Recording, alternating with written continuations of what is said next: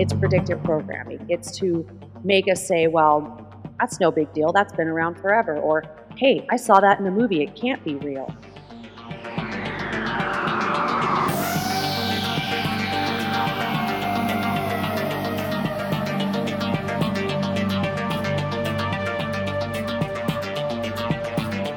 Hey, this is Unrefined Podcast.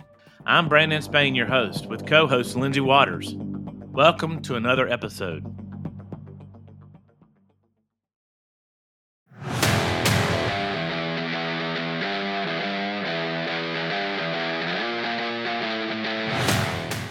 Today, you guys, we have a wonderful guest, guest that I've been listening to for, for quite a while and uh, you guys might know her as Amy or Eyes on the Right, and, and she had a podcast, and she has a, a, counseling ministry and an Instagram page that I check every day to get the.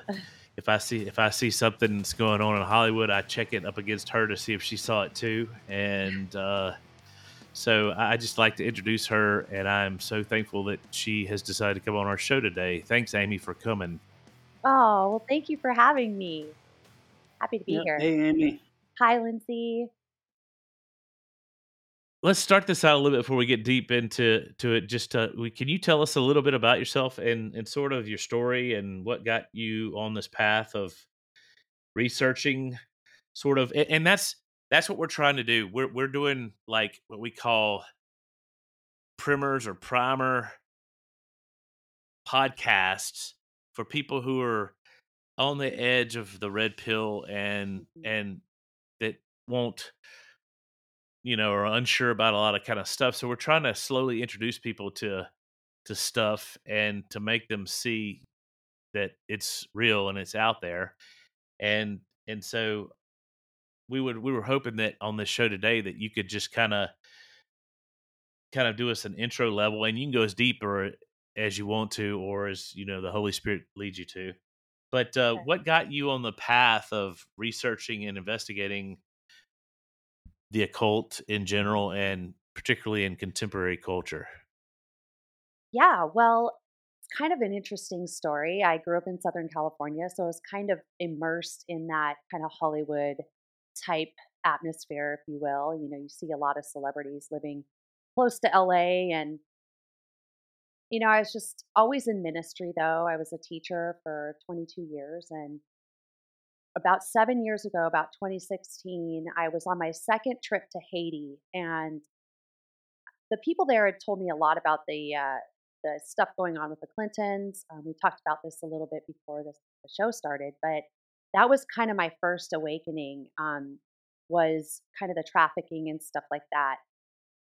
And so as I came back to California, I started to dive in, and these memories would come up of what the people told me in Haiti, and I realized that this stuff was real. And as I kind of pulled back the layers of that, I started to discover how Hollywood was kind of intermixed. And then I really just kind of surrendered my life even more to the Lord. And as I did that, I felt this push for kind of unpack what is really running Hollywood and media and celebrities, and that this undercurrent is really being pushed by the enemy. And so that's kind of a short version, but uh, that's kind of how I, I dove in, and um, it all started with with um, going to Haiti. So yeah, hmm.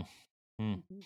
yeah that was probably about this that time of pizzagate because that was Yep. a big because they they made the association that her that what was it clinton's office was right next to the pizza shop and and all that and there was that general vicinity and all that and i find it interesting that's been coming back out here lately um anyway that's another rabbit trail to go down but uh it's Yeah. starting to come back up so if if you were going to work with somebody and you were just beginning to introduce them to this kind of stuff where would you start that's a good question. Um, because I've been doing this for like seven years now, really, um, it's hard for me because I, I have to go back and say, okay, where were you at when all this started? Like, you didn't know any of this. So, um, I think the first place I would start is definitely definitely with a biblical lens because if we don't look at it with that lens, we're gonna we're gonna miss it all. We're gonna think, well, why are they pushing this agenda? Why are they putting that that pushing that agenda?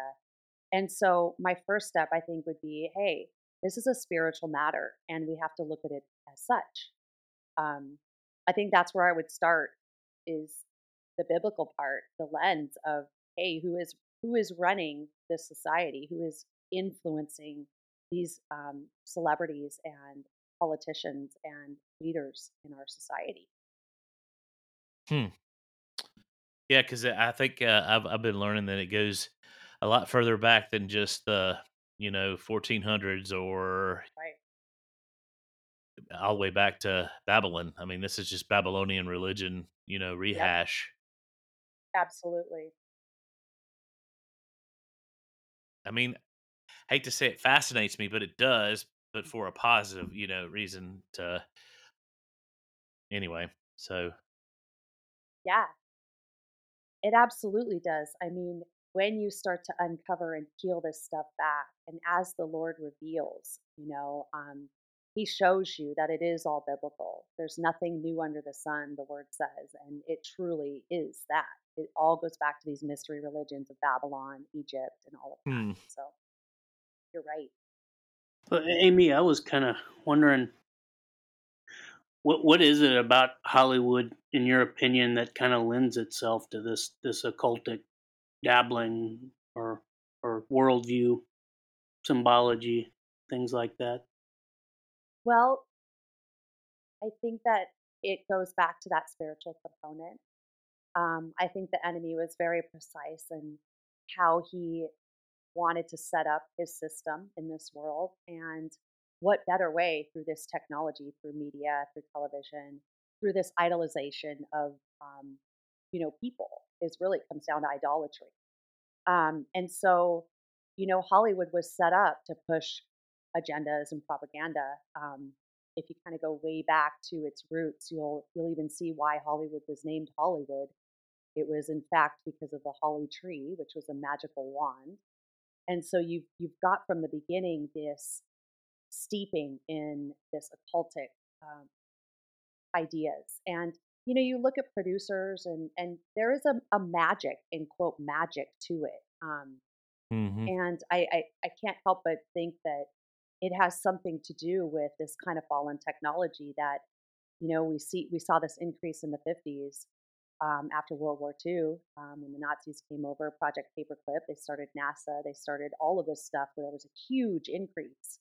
And I think that Hollywood is just another arm of the three letter agencies. And so once you kind of look at it like that as not just a entertainment, it's much, much deeper than that. Um, then you start propaganda. See, yeah, yeah. You start to see well, what what's pushing this propaganda?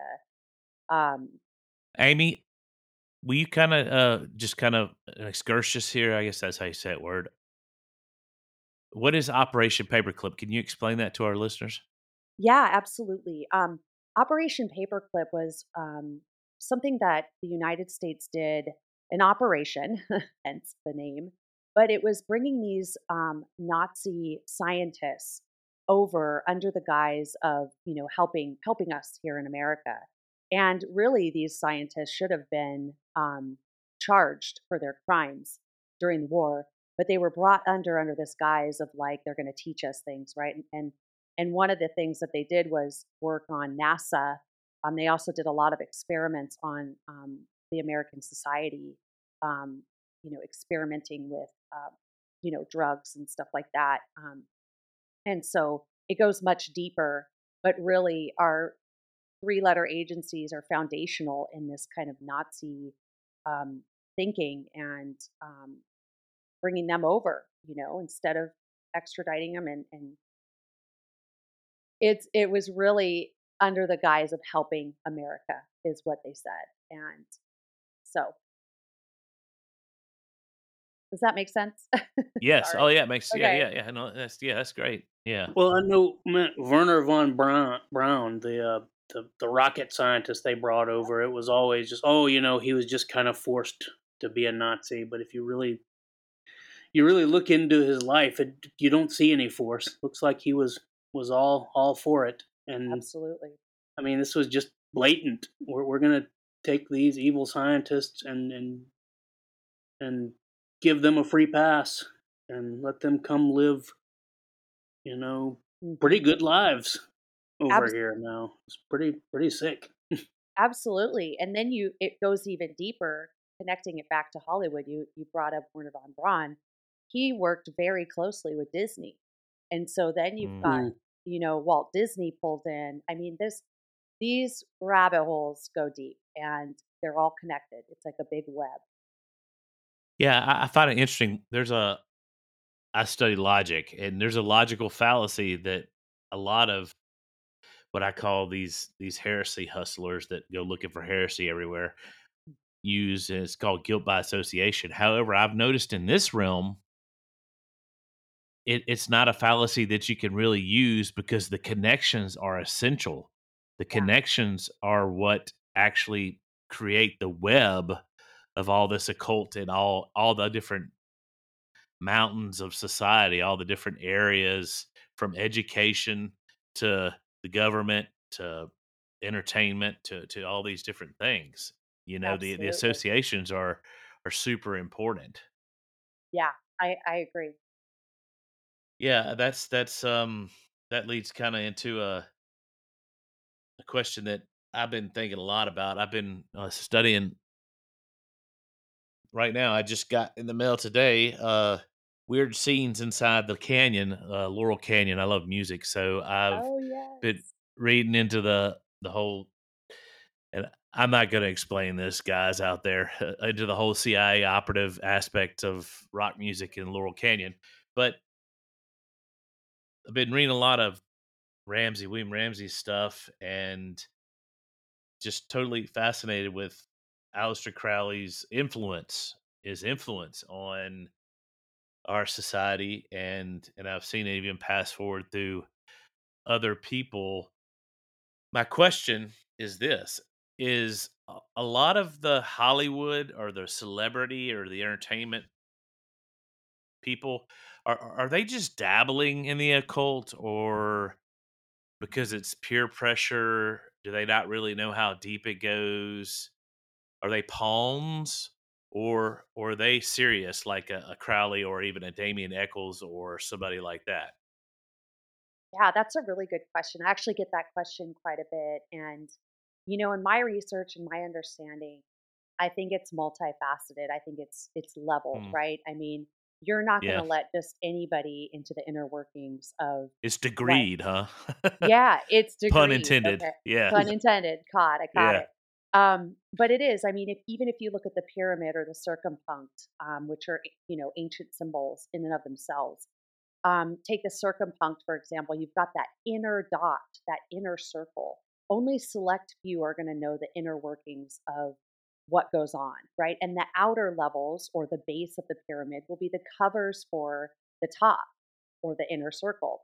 And Hmm, so I think that, you know, there's trust involved, there's um, blackmail involved. I think that there's Illuminati bloodlines involved. And so it's not just linear in in the answer. I mean, I like I said, I think it's multi-level. And and I don't know. I think that you can't help but see some of these upper level celebrities or artists and they they have got to know what's going on because they've been in the hmm, industry they're multi-generational actors or artists many of them have lineage back to presidents royals um, you know kings and queens i mean it's it's crazy it's crazy. So again i think to answer your question it's it's multi-level yeah Oh yeah, all the different it goes back to all the different connections. You know, you you think uh, an actor or actress has just kind of had a rags to riches type situation, and no, they're they're like Bill Gates. They were born rich and born invested in you know the elite. You hmm know, or or I I think it was Mariska Hargitay and yeah and and her association with um somebody here recently, and I was like, that's weird. And then I realized, well, she's the daughter of. uh a generational actress. I can't remember what actress it is. Jayne Mansfield yeah That Mansfield, yeah. And yep, so, you know, and it, it, it's just the tentacles, which I, I like that because you're on, on your Instagram, you've been doing the squid and octopus and the tentacles of all this. You know, just it, it goes, it goes everywhere. My my twenty year old is uh, I've kind of brainwashed him into a lot of this. I say brainwashing, tongue in cheek, but but uh, he's slowly coming into to see. He's starting to notice things in culture and um, like he came to me with the whole before I even saw your post. He says, "You know, it's funny that that Wednesday came out on Netflix and then Wednesday dies, isn't it, Dad?" I said, "Yeah, that's um, interesting, you know." Yeah. And then then the picture you posted, I sent to him and said, "Look at the Yeah, black eye, that. yeah, the Yeah. the black eye." And so he went down the whole black eye road and what I want to ask you though is back in the you know late 1800s early 1900s the the the two i I think the godfather of the modern occult movement is is of course crowley crowley Right. you say it and Yeah. i think ozzy osbourne screwed it up it, it's crowley so i know about damien echols and i've been following the west memphis three that's another little uh true crime thing i've been going down and he seems to have really come out on his own and wants to be the heir apparent who in the celebrity pop culture would be the would be the Crowley of today? Do you think? That's a good question. Um, well, I think there. I think that again, it's these people like to operate in, you know, secrecy and privacy. However, Mm-hmm. because they're being influenced by the enemy, he's prideful. They're egotistical, and so they they kind of, for lack of another word, kind of get off on the sense of it's it's you know truth in plain sight. They're hiding in plain sight, and so Yeah. with that said, yeah, I, I think you've got like the Marina Abramovics and you know Lala Meach, which is a fashion um, witch. She's a witch. Um, and you've got you know like the Johnny Depps and Marilyn Mansons, and you look at those people and you're like, okay, they're obvious, but who are the not so obvious in the bunch? You know, you've got the Lady Gagas and the Beyonces. They've got some massive occultic um, witchcraft going on there, but I think that there's actually some people who are high priestesses in the system. I call it the system because it literally is like an octopus whose tentacles reach out all across the Hmm. world. Um, Mm-hmm. but that are that are hiding in plain sight, that are wolves in sheep's clothing, so to speak, that play the part of someone really, really good, and you would never expect it. And you know, and behind closed doors and at night, they've got this alter ego, and um, so I think that you know there there is it's it's leveled. You know, you've got the ones that you can see and the ones that are hiding in plain sight that you would never expect. Yeah. So, Amy, I guess this is kind of a complex question, and we're going to talk about some more of the like very specific hand gestures and symbology later. But I just I just wanted to bring this up to kind of frame my question a little bit, I guess. It- so it's all well and good for for these uh, the Hollywood types, you know. They're, we can we can see a lot of them coming a mile off.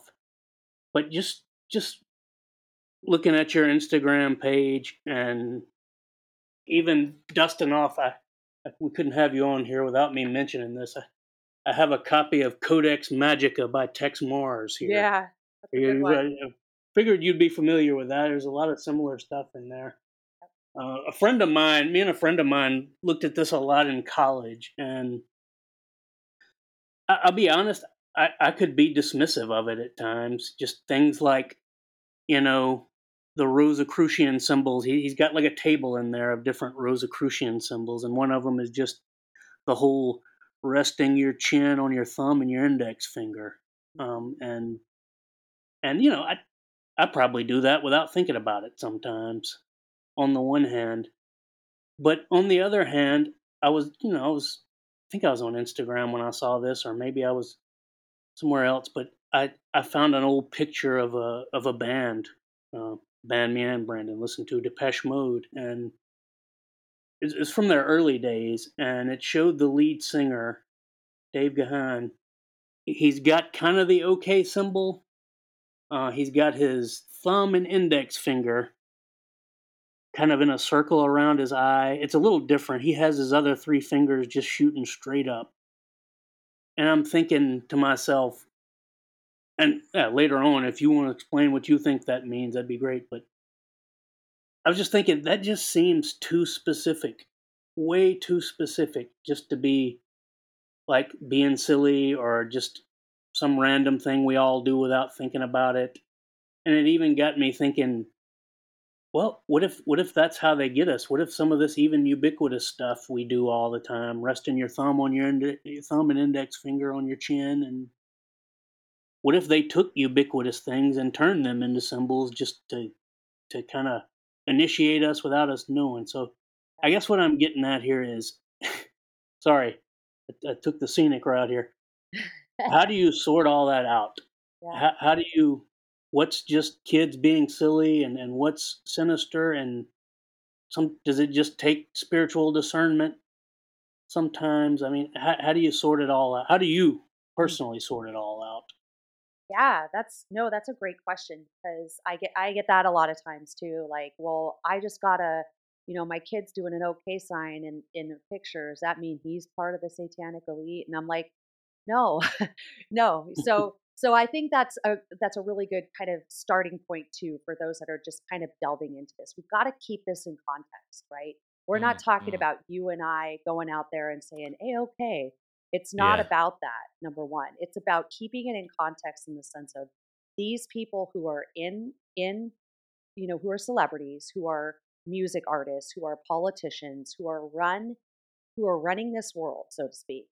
They are the ones that we're looking at and they are the ones who are pushing the trends. I mean, where did mm-hmm. all these okay signs come from? Who made that up, right? Yeah.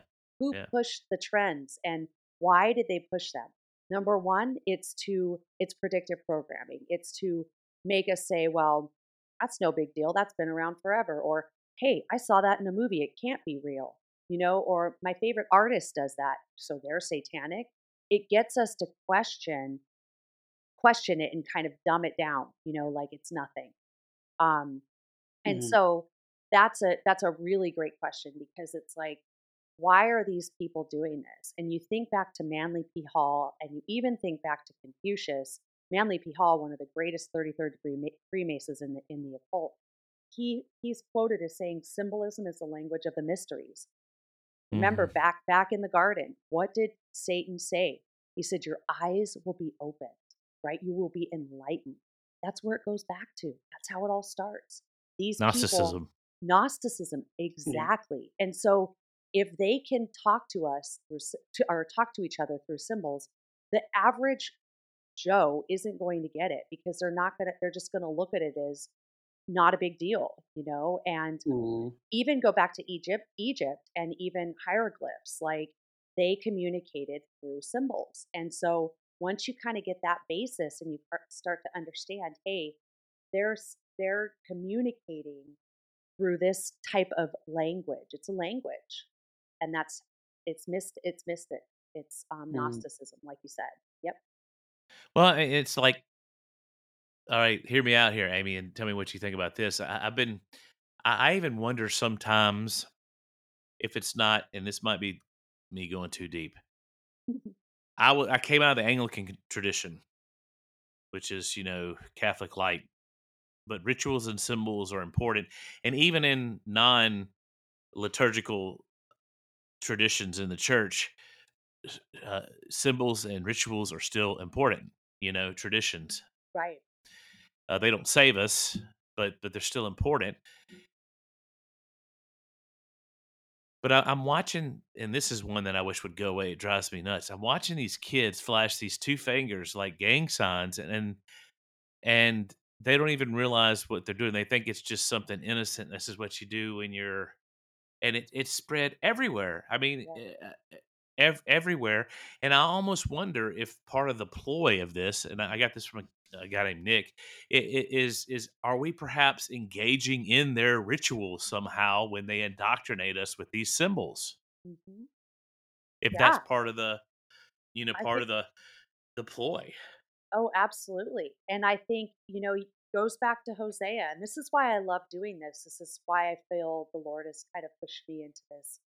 It's just kind of my role for the body, you know, for now, for the body of Christ. But like you go back to Hosea chapter 4, verse 6, my people are destroyed or because of lack of knowledge, Yeah. because they've rejected knowledge. And and granted, this knowledge is the knowledge of God first and foremost, and that Jesus Christ is our Savior. But it's the whole truth. It's the Bible from the beginning to the back and Yeah. the beginning to the end. And so if we are naive to this, then of course we're going to be allowing things into our lives not knowing. And we we are engaging in it somehow. Now, I mean, granted, like, well, what do we do? Live in a bubble and just, you know, we're in the world but not of the world, right? And so it's like, but we can still be aware. We can still Yeah. be understanding of the enemy's ploys. So it just sharpens us as we navigate, right? That's how I look at it. But yeah, I think we are kind of participating in it on some level. Well, it, it- Sandy and I, we've fought it off for a while, and we just started Stranger Things last night, which is I, I'm ready to dive into it because I know I'm going to find tons of predictive programming and tons of just truth that's hiding in plain sight in it. Yeah. And Operation, uh, was it Montauk? Anyway, so I go into it and I, I drive Sandy crazy though because I push pause. I say, "See that there? That da da da da da da." And she's like, "Can we just watch the show?" you know, Yeah. I like the cute kid, you know. And, and, and anyway, Right. she's into it. She's doing a lot of stuff too. But it, it's just yeah, the the uh, whole predictive programming thing really got me into a lot of it. And Sandy and I did ministry with DID people, and and and so part of how I would explain disassociation to people was through the uh, Jason Bourne movies hmm and how the government used that, you know, to MK Ultra type thing to train super soldiers and stuff. Right. And it's like uh, the enemy doesn't realize it, but he's giving me fodder by he's using these movies that I can you, you know, hey, they put that out there where you'll say, oh, that's not real. That's a movie. Yeah, exactly. It is real, you know, and yeah, I think it's real important because I, we were just talking before you got on. I was talking about, you know, you can run a stop sign, and it doesn't matter if if you saw it or not. The, the cop can still pull you over and write you a ticket. Sure. And Satan is the ultimate legalist, and he will write you a ticket if you flash this or do that. And I, it's important, I think, for people to see that Satan's not omnipotent and he's not everywhere, and he's not, Right. you know, he's not God. So there's not always a a, a demon traffic stop everywhere, but we open doors to these rituals that are being indoctrinated through all this kind of stuff, and um, and and that leads to if Lindsay will let me go here real quick. I was listening to uh, William Ramsey the other night, and and they were they were talking about how even studying and researching can take you into this hole and occupy space in your head and and you know you as somebody who's been who's been researching this and investigating this for like seven years i mean what do you do to keep from being sucked in to where it doesn't i mean i, I found myself I, I I did i'll be i'll be very humble about this uh, I, I I'm doing this Bible reading thing. The other night, I was reading a book on Aleister Crowley, and I wanted to read it more than I did my Bible. And I was like, "Oop, red flag." I, Yeah. I you know, I, I don't, I don't want to go here. I don't want to be sucked into this. And so, so what are your recommendations as far as to, to like kind of tie a safety line around yourself where you can get back out of this? That's a great question. Yeah, Long, Yeah.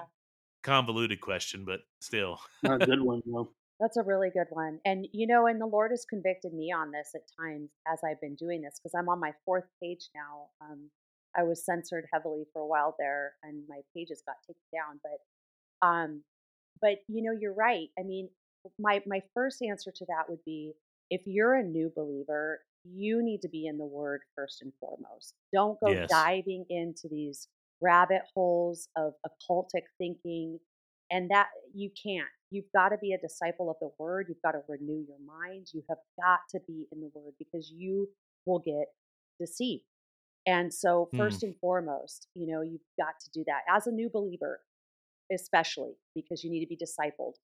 And, you know, how long does that last? Only God knows, but at least a couple years, at the very least, I would say. Yeah. Yeah. Um, Yeah. you know, and really, really for us who- who've been walking with Christ for a while, we have to be careful because I, I'm very prayerful about what I allow into my mind. I ask the Lord to give me wisdom. I ask for protection. And Mm. I have people around me, wise counsel, two or three people that hold me accountable. Mm. And they look at my page. They, if I have something going on, um, I confess it to them. I have them pray for me because I know the enemy is slick and he will Mm-hmm. come in and it will be very deceptive. It will be very, you know, in all in the name of spreading, you know, good. And and I for me, I mean, I really started to pull back on the satanic imagery because I was like, I'm literally giving glorification to the enemy when every picture is a tongue out or devil horns or blood all over them. Like, I was like really convicted with that. And yes, those images drive it home because you're like, whoa.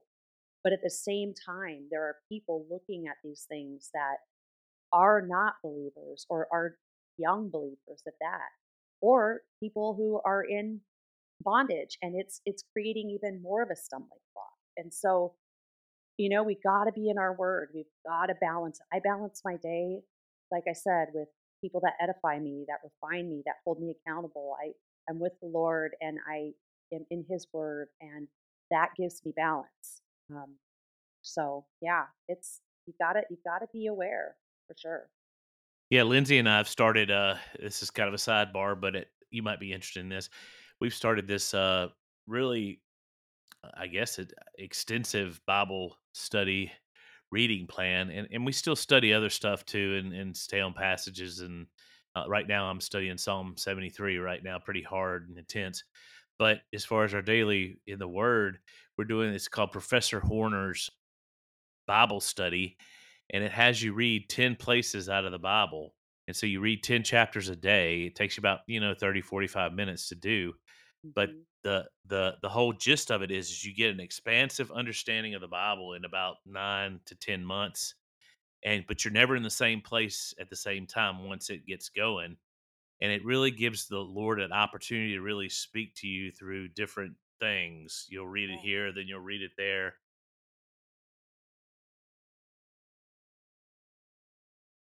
you don't read it like you're like pulling out your blue letter bible and looking up the greek words and all that kind of stuff you but Yeah. you don't skim it either you just read it like you would a book and that i found i've been looking forward to that and that has has grounded me i think it's a good word it's grounded me with with a lot of this other you know stuff that we're researching for the podcast and and and all that stuff and even in the discipleship stuff that we we do. So That's great. yeah it it's been a it's been a very rewarding bible reading plan. What do you think lindsay? Have you enjoyed it? Yeah, I've enjoyed it. I kind of not quite speed read. I probably read a little faster and just let the, the Lord hit the brakes. That's how I've been doing it. When when something jumps out at me, kind of thing. That's um. Speaking of which, I'll, I'll give Amy a little plug here. You you've got some excellent Bible studies on Rumble that I, I, Well, I I've thank read a little bit of the one on John. Thank for you so much. of our listeners who are, will yeah, we'll have all that information. I'm sure. yeah we will in the show notes yep Thank you. we have a few little just little questions like of meanings of things that we wanted to just kind of throw out there and that some of them we know some of them we don't and we just wanted to ask you Well, yeah, obviously th- this this may relate to the one I, I the Depeche Mode photo I told you about, but just the the one eye imagery, whether they're circling it or covering it up. What, what what's the significance of that that you've you've seen? Yeah, the one eye imagery is a big one. That's like, and you see it in different in different variations. You've got like the one you said where you do the OK sign over the eye. Um, that OK sign is um, you've got it's it's three sixes, and so you see it the three fingers that are sticking up, are the three lines of the top of the six. And so when they do that, there's a there's that double meaning there, right? They say it's an okay sign, but they're giving homage to, you know, the enemy. And so, but when you when you look at the one eye, you've got the eye of Ra, the eye of Horus, the eye of Providence, the all-seeing eye of in quote God, right? Yeah. And then On you've our got money. right on our money, and then you've got the third eye. And so again, let's take it back to Genesis. What did Satan say to Eve? He's like, "Do you want your eyes open? Your eyes shall be opened." And the eyes of them both were open, right? This Mm. is the eyes are important in that regard because it's it's enlightenment. It's it's Gnosticism, like you said, Brandon. It's this opening up of the eye, and who does that? It's Satan. It's Lucifer, Mhm. and that's who they're paying homage to because um, there's even a verse in Zechariah that says, "Woe to the worthless shepherd who leads the flock." Right, it's the enemy. A sword shall be Mhm. against him, and against his right eye. His arm shall be shall completely wither, and his right eye shall be totally blinded. And so, in the occult, you've got this: the eyes are the the you know windows to the soul, right? It's this eye of enlightenment, and um, you know what they're they're paying homage to the right or left hand path, which is in their eyes duality, which is this whole mystery religion. Um, so yeah, the eye is really important. It, it has to do with enlightenment. Well, it reminds me of the even the passage that Jesus said, "If your eye is full of darkness, then Yes. you know I don't want to get that right." But that whole context there, you know, even he discusses the concept of of you know the eye and it being there, and yeah, and and I find it interesting.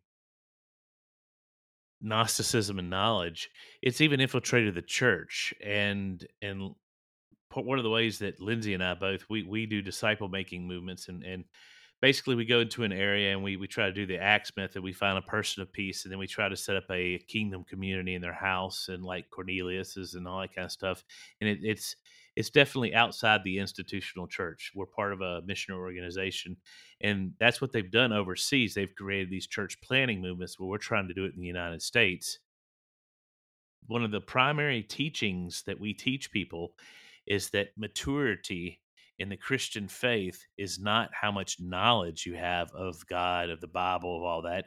It's how much obedience you have mm. of God and of the Bible.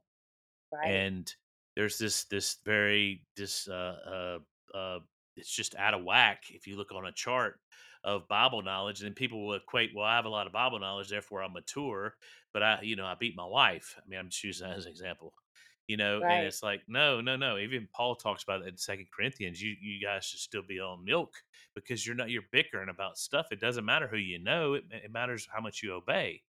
Mm. And, and, and, and I see a lot of this permeating the church, a real Gnosticism of, of how much you know equals spiritual maturity. Yes.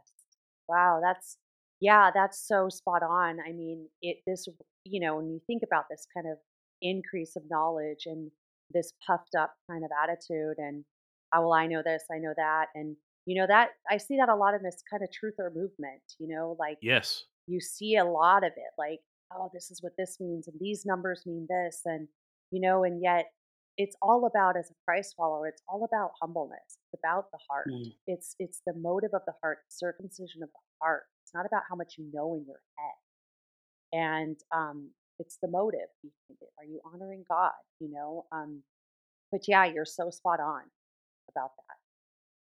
Yeah, I have a friend who uh,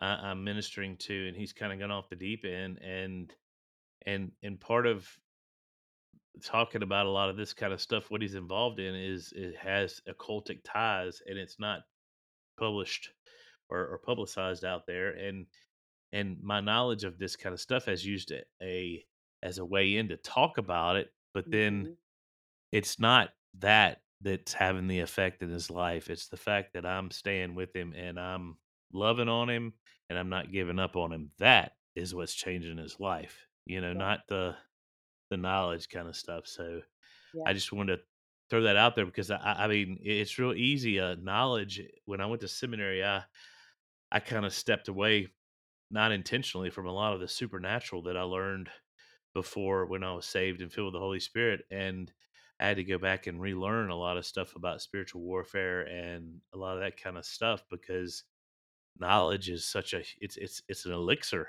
I mean, that's Yeah. a good appropriate word for what we're talking about. It's a it's a magic potion that can get you puffed up and, and away from what's really important, which is people. These are people. You know, uh I mean, Damien Echols is a person who's lost. You know, he's not the uh, you know most evil person in the world. You know, he's he's lost, and Mhm. or fill in the blank with Madonna or any, you know anybody. They're they're Right. lost, Right. and we have to keep that in in mind. You know, but but we also have to be able to. You know, that's why I think your ministry is so important. We have to be able to discern what's going on with them and how to talk to them, how to communicate with them on their level. Yeah. Um, Yeah. I have one uh, a symbol that that that I got through the whole Pizzagate thing and through the Podestas is what does the red shoes mean on politicians? What is the red shoe club or whatever that? Do you know anything about that? Yeah. You know, that's a ugh, that's a dark one. Um, and that's that's kind of the part of this. If I can talk about this for a second too, is Yes. is I want to warn your listeners. You know, like this is even more reason to really be in the Word because um, some of these things you stumble upon are are, are dark. Are, are very evil and it's really hard to fathom and i think this is why so many people think oh that's, not happening is because you just can't fathom that level of evil and that's where kind of the red shoes tie in is this kind of sacrifice um, blood sacrifice of children and um, the red shoes you know indicate the blood shed and there's even been said that they wear them um, you know in case blood does get on them i don't know if that's true but there's also um, ties to a lot of these satanic people will make um, products out of the skin of the deceased. And so I say that very carefully because I know it's it's hard to hear, and so I apologize if that's very abrupt. Um, but it is. I mean, it's it, it's it's their kind of token.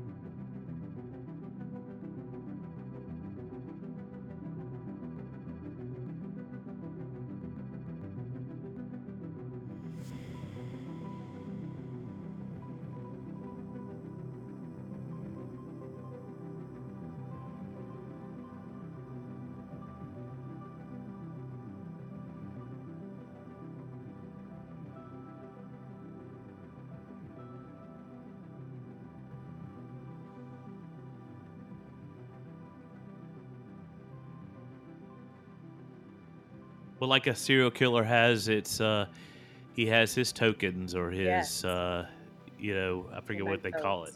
mementos. But yeah, mementos. Yeah, it's it's the same. I, I think we've gotten away, and and I'll just throw my card out there. I'm not a card carrying Calvinist in any shape, form, or fashion. However, there is a doctrine that I very much fancy of theirs called moral depravity. I think we're made in the image of God, and there's some, you know, there's still goodness there, hmm but we can't we can't get away from moral depravity. You know, Yeah, and I think we miss that moral depravity with I mean, just look at what you just said. I mean, that's just that's that's like brain tilt, so evil. yeah, it is. And and you think like I always tell people too, like we got to again going back to the bible what does the bible say? The bible says that evil will wax worse and worse like people will get consistently more evil and so i think what do we think? That evil stopped with stalin and hitler? Like no they've gotten worse they've perfected their evil in essence you know um, it's Mm.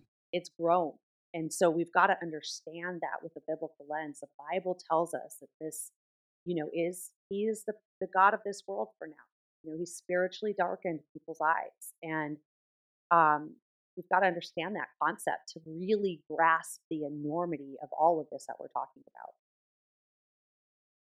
So you talked about red shoes. How about just the significance of red and blue? I saw a lot of that on your Instagram. Yeah, the red and blue again is multi-leveled, um, and I think this is important for people starting to kind of delve into this. Is it's not linear. It's not one thing. It is deeply layered. And so the red and blue, for example, um, can really go back to the Freemasonry Freemasonry pillars of um, Jachin and Boaz. And so you've got this red and these blue pillars in Freemasonry, and which is also steeped in Solomonic magic, which goes back to um, King Solomon. And um, and so these pillars with the red and blue, you see that a lot. I mean, you see it in our flag as well, but you see it a lot. Um, and it's indicative of these Freemasonry colors, which is a mystery religion. Um, mm-hmm. It's also can be used in mind control programming. The red and blue um, are, you know, types of programming that trigger the mind control slave into a certain program. Um, it's multifaceted, so it's not like when they see red, they do this. Um, it depends on who programmed them. That might be a little deep for the audience, but um, mm. mind control. Obviously, the Matrix kind of introduces yes. us to that idea a little bit. Yes, and either way, you're going down the rabbit hole, right? Like it's so pick mm. pick your lesser of two evils in essence. It's duality too. Yeah. Okay, well, you just open up Pandora's box. Let let's um can you give us a just a, a brief little bit uh, about MK Ultra and its you know origins and and the uses that you know about um there. I know that's a little deeper, but I think people need to realize that uh, we're being programmed and not necessarily just in a dark, dumb underground base. You know that. We're being psyoped even in, on television. So, what do you what are your thoughts on that? Yeah, I mean, mind control programming again goes back to well, when they've told us about it, mind you, they give us the narrative of what they want us to know. So we got to take right. that as a grain of salt. But when they when World War II ended, Project Paperclip came over. This was one of the three letter agencies um, operatives is mind control, and um, it was kind of perfected over there in Nazi Germany.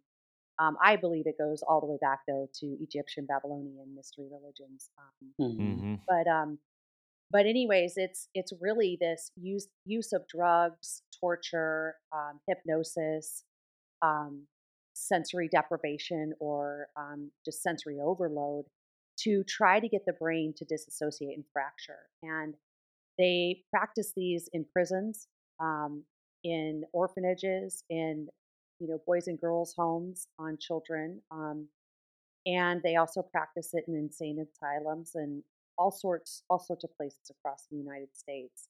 Um, I actually interviewed a survivor of um, mind control programming who was programmed by Josef Mengele. And since you're watching Stranger Things, Brandon, you'll hear her call her handler Papa. And that's what Josef Mengele made his um, victims call him Papa. Wow. Um, I didn't know that. Yeah, you're going to see a lot of that mind control programming, sensory deprivation in that show. And so this this programming for those people really were perfected through these three letter agencies. But then they realized that they could, in essence, control whoever they wanted through this. And so it, thus it moved through even Hollywood. Um, mm. Mind control programming, you see them. You see them glitch. You see them transfer into a different alter, and and they'll they'll say, "Hey, my alter ego is so and so. My alter ego is so and so." They're they're disassociated. They have they female pop singers have been saying things like that.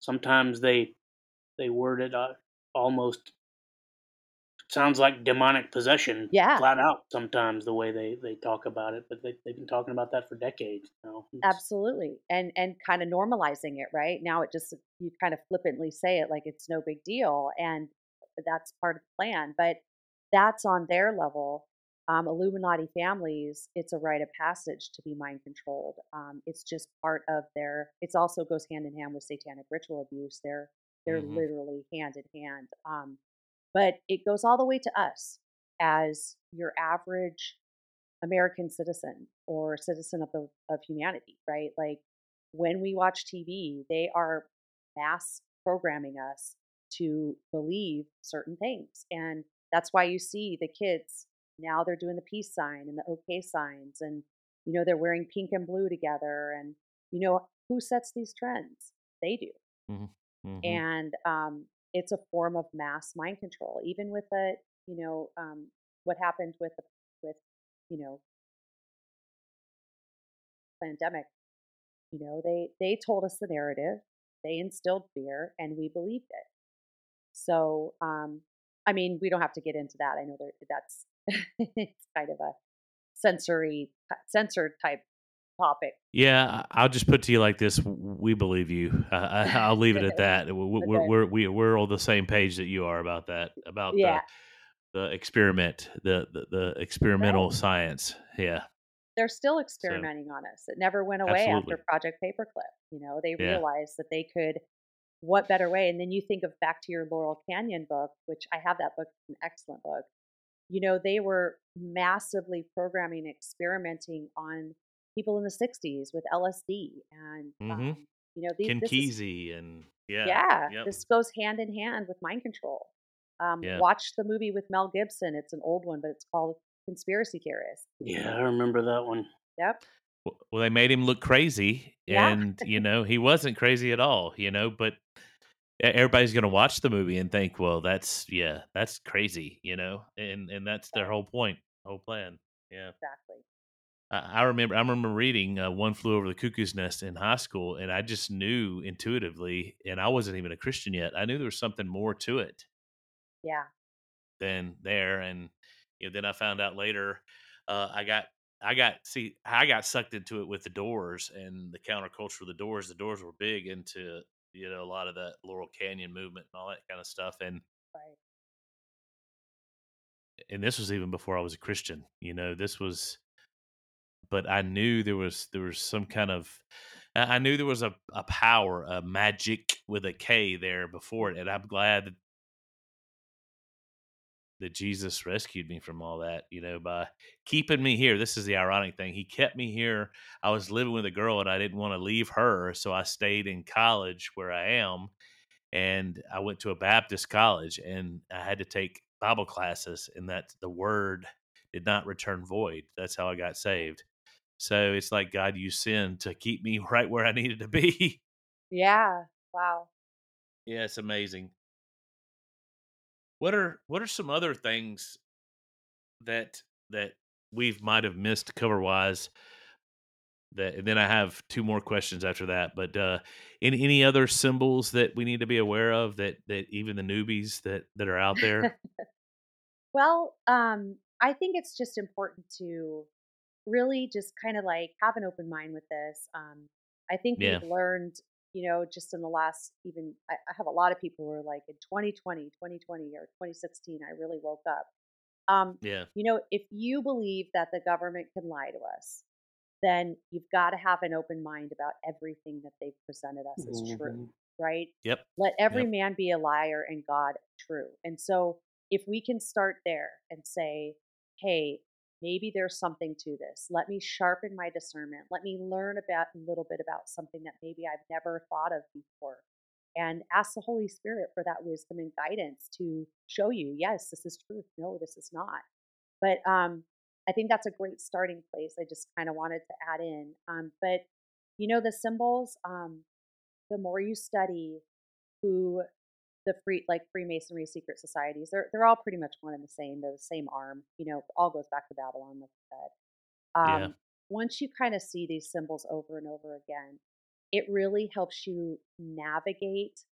Um, it helps you navigate a little bit better the world, and you start to see, hey, this is how I can protect my kids. This is how I can, you know, um, protect myself and my loved ones. Um, the one eye, the okay sign, the even the colors. I guess I would like to add that in. The colors they use push Mm. agendas, and so what we saw um, prior to this big push of the trans agenda was this pink and blue um, coupling, and um, you know that that agenda, the androgyny agenda, is what I like to call it.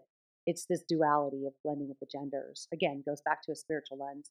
This has always been happening. This has been this is nothing new um, here in 2020. You know, this has been something they've always done. And why did they transition? Is because they believe in duality. They believe in blending, and it goes against who God says, male and female. And so they've pushed Mm. out those colors of pink and blue, and then you have kids coupling these colors together. And little do they know they're actually enforcing this agenda and not even realizing. Does that make sense? Mm. Yes, makes perfect Yeah. sense. Yeah. It and goes so- back to they're engaging in the in the ritual without realizing it. Right, right. And so it's it's more interesting than anything. It's more like, okay, I see what they're doing here. Um, wise as serpents, innocent as doves, the Bible says. So Yeah.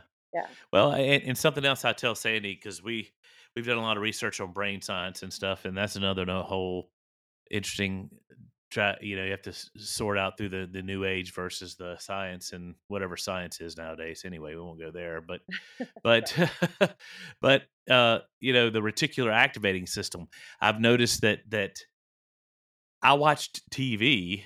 I watch TV now. We we just watched um, more to be entertained by being able to pick out all the what my reticular activating system and seeing that's why I want to watch. I don't want to go to a dark place. You know, I don't want it to be. mhm, You know, I'm I'm being entertained by picking up all the occult symbols and all this stuff. But I mean, it's it's it's everywhere. It, it- it's I mean, it's every every show, every movie, ev- everything. You know, even the the harm the quote harmless ones. You know, Yeah. and that that I, I think God put that reticular activating system in inside our bodies to for us to be able to discern stuff like that, to be able to see patterns and Right. um and and and all that kind of stuff to just to know. mhm.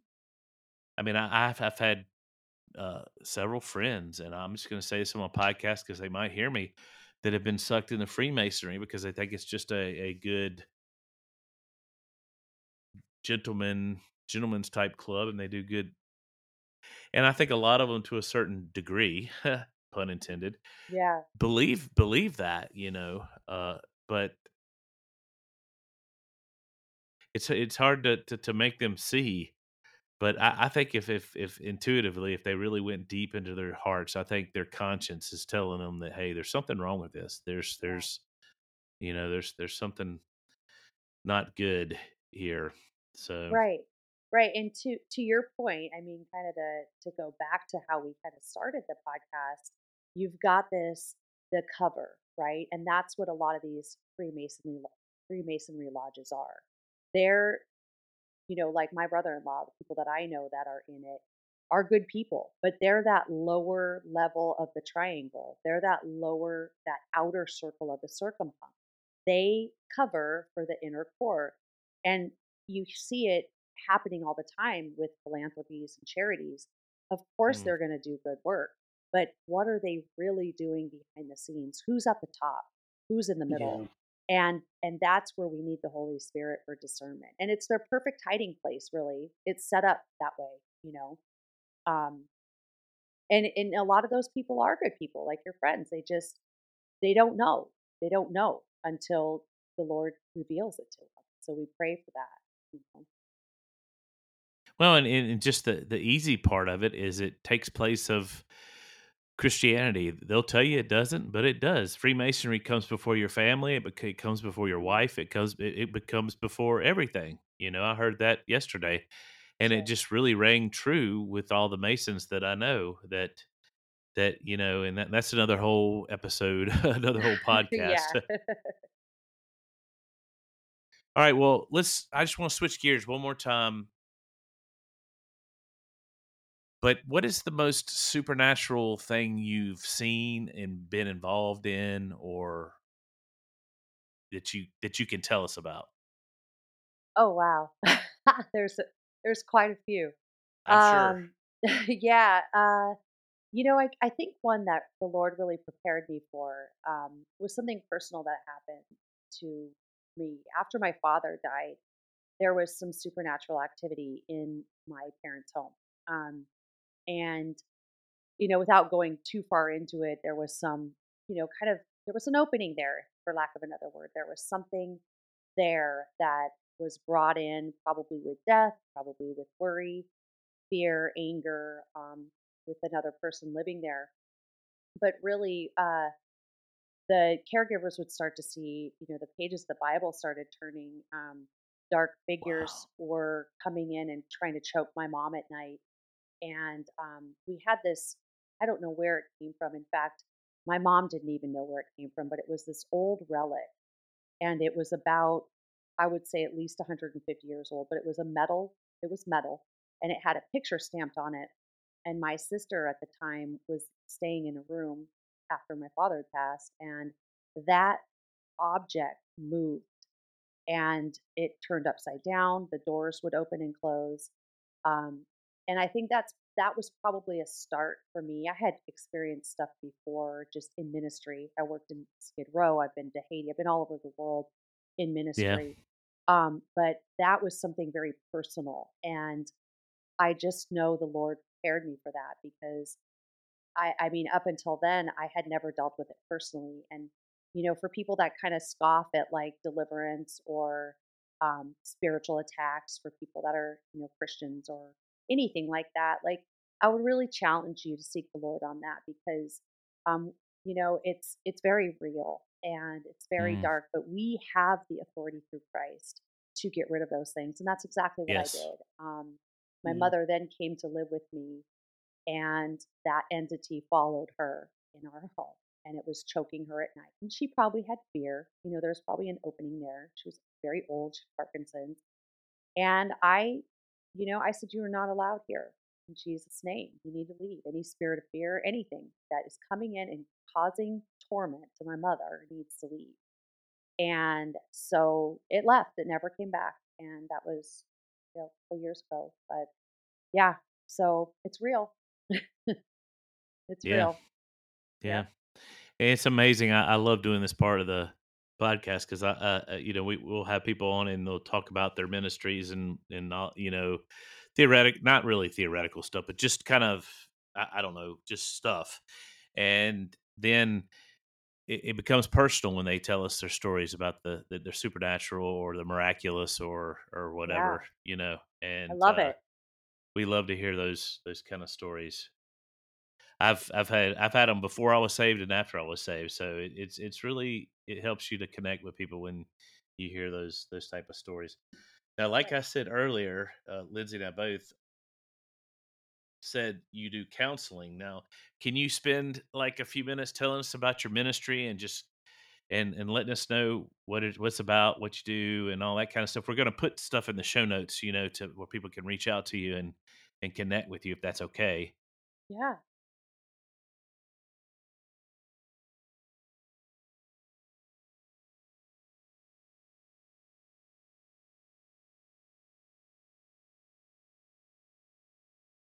But just tell us a little bit about your counseling ministry. Yeah, thank you. Um, yeah, so like I said, I I've been in ministry my whole life, um, but I was a teacher for many, many years, um, which I think kind of goes hand in hand. Um, you know, counseling, coaching, teaching, and so I I moved, and the Lord led me into this um, counseling realm because I was always counseling on some level. I just it just was kind of in the background, you know, like the Lord was preparing But um, I counsel people. I um, my website's biblicalguidancecounseling.com, and I just work with people one on one, going through hard challenges in life, anxiety, depression, relationships. Um, and I think just kind of having the knowledge of the world and kind of knowing this kind of spiritual side of it, and knowing that the hmm only hope is really Christ, is His Word, is His truth. Um, I myself am a recovering alcoholic and addict. Um, and I've had so many different issues along the lines um, in college and stuff. And it was truly God's word that set me free. And so I Mm. just, I just really bring that into my sessions, and I do workshops too. Um, so yeah, so thank you. Yeah, I love it. I absolutely love it. Such a blessing. Here's a question, uh, not just for me, but just for the anyone. Do you work only with women, or do you work with women and men, or do you work with children? Yeah. Well, um, because it's Zoom, um, typically if it were in person, I wouldn't work with men, but because it's a Zoom counseling, um, online or telecounsel, um, I do. I work with men, women, um, and I work with children. I have a couple children. Um, that I work with. Yeah. Cool. Cool. Yep. So what what type of stream is it? Is it more like cognitive behavioral therapy type? I I actually am completely not against the secular world, but I really take my learning and teaching from the Lord. I feel that supersedes, Yeah. although I have degrees and I have, you know, my All right. master's and all of that. I really believe that it's it's scripture and his word that leads us. And so yeah, there are some times where we use resources where there is some spiritual warfare praying together involved and sometimes Yeah. it is a little more topical like are you a true believer are you in the word what are you doing you know um it's really a, a the full gamut i would say um wherever the holy spirit leads he's our counsel so uh, i i rest in him How does yours compare? I mean, obviously he was a cessationist, um, but Jay Adams, biblical, sort of the nouthetic thing. How how, yeah how does your your version compare to his? yeah jay adams i i i take i like his his approach in some regards in the sense of scripture really is um what we use as our baseline um hmm and even in my research it's just from my life experience and just what the lord has shown me i really do believe that there is so much um, healing in the scripture alone. Now now Mm. do i totally remiss times where there are things in the world that can help us you know? Of course of course there's practical things that we can do. Um, but yes i do i do know jay adams um, books and such yeah. That nouthetic type counseling i kind of lean towards that. Hmm Cool. yeah. Yeah, that's cool. Yeah, I just came out of uh, a little background with me, and, and the audience knows. Uh, I just came out of uh, being diagnosed with a major depressive disorder, and honestly, this podcast is a lot of what pulled me out of it, gave me purpose again. But I was a I was a minister, and and here I am having suicidal ideation and making a plan to kill myself, and it's like, uh, what's going on here? And and so I went into um, we didn't have the funds at the time to go to just to a proper Christian counselor, but I went into a um, rehab type, public rehab type thing, and I, I received a quote Christian counselor who basically gave me all sorts of ungodly, awful advice. yeah and so I, I, you know, a lot of uh, there, there's people out there. There are Christian counselors, which you are one because you're based on the word, but there are people who are Christians who counsel hmm and there is a distinction I think that needs to be drawn there because he he you know he was just he was he's a great guy, but he was just enmeshed in a lot of the you know gestalt and and different uh different psychological you know theories which i think have a place but at the same time i think a lot of that's rooted in the occult and i won't go there right. but partic- particularly freud and stuff but uh anyway yeah. so yeah, that, well I think that's great. That's what I wanted to kind of caveat for everybody that you you are a word based, solid yes counselor. So absolutely and you know just to touch on that i mean you think about all the the big psychological psychologists that they base secular world bases on and, and and they have this idea of that man is inherently good but by hmm nature and stuff they become bad and that goes inherently against god's word you know we are yes, born in sin from adam and so yes, hmm so when you when you see those little nuances and those little slight deceptions that skews you you know and so we have to go back to god's word we have to see what he says about it so yeah i just wanted to add that in and, and i'm i'm sorry about that people need to be very careful they need to yeah, be be yeah. diligent.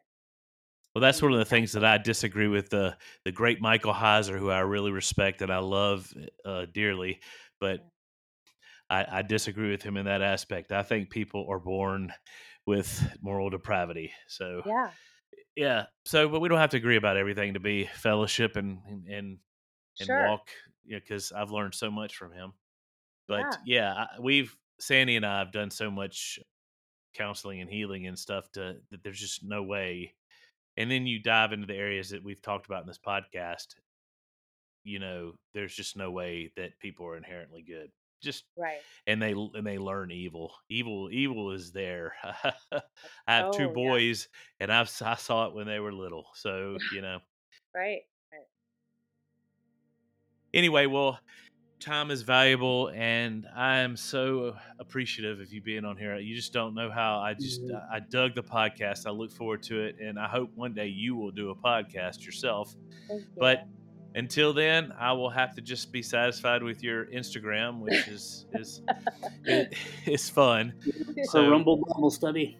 Yeah, I might. I'm gonna go check that out. Lindsay, Lindsay really does. He's my researcher, man. He he he does deep dives on all kinds of stuff. So, awesome. but um, yeah. So thank you so much, Amy. We Thank really you. appreciate you being on here, and Yeah, we'd like thanks. to, if if you pray about it, we'd love to have you on here again. You know, maybe go into some Freemasonry type stuff, or give us a Sure. uh, a primer on that. That would be primer. That's the old way of saying it. Primer. A primer on on Freemasonry and stuff. If, if you know if, if you're game for that. So yeah, absolutely. This has been really fun, and, and I'm so humbled. So thank you so much for just having me on. yeah, thank you. yeah. Thank you.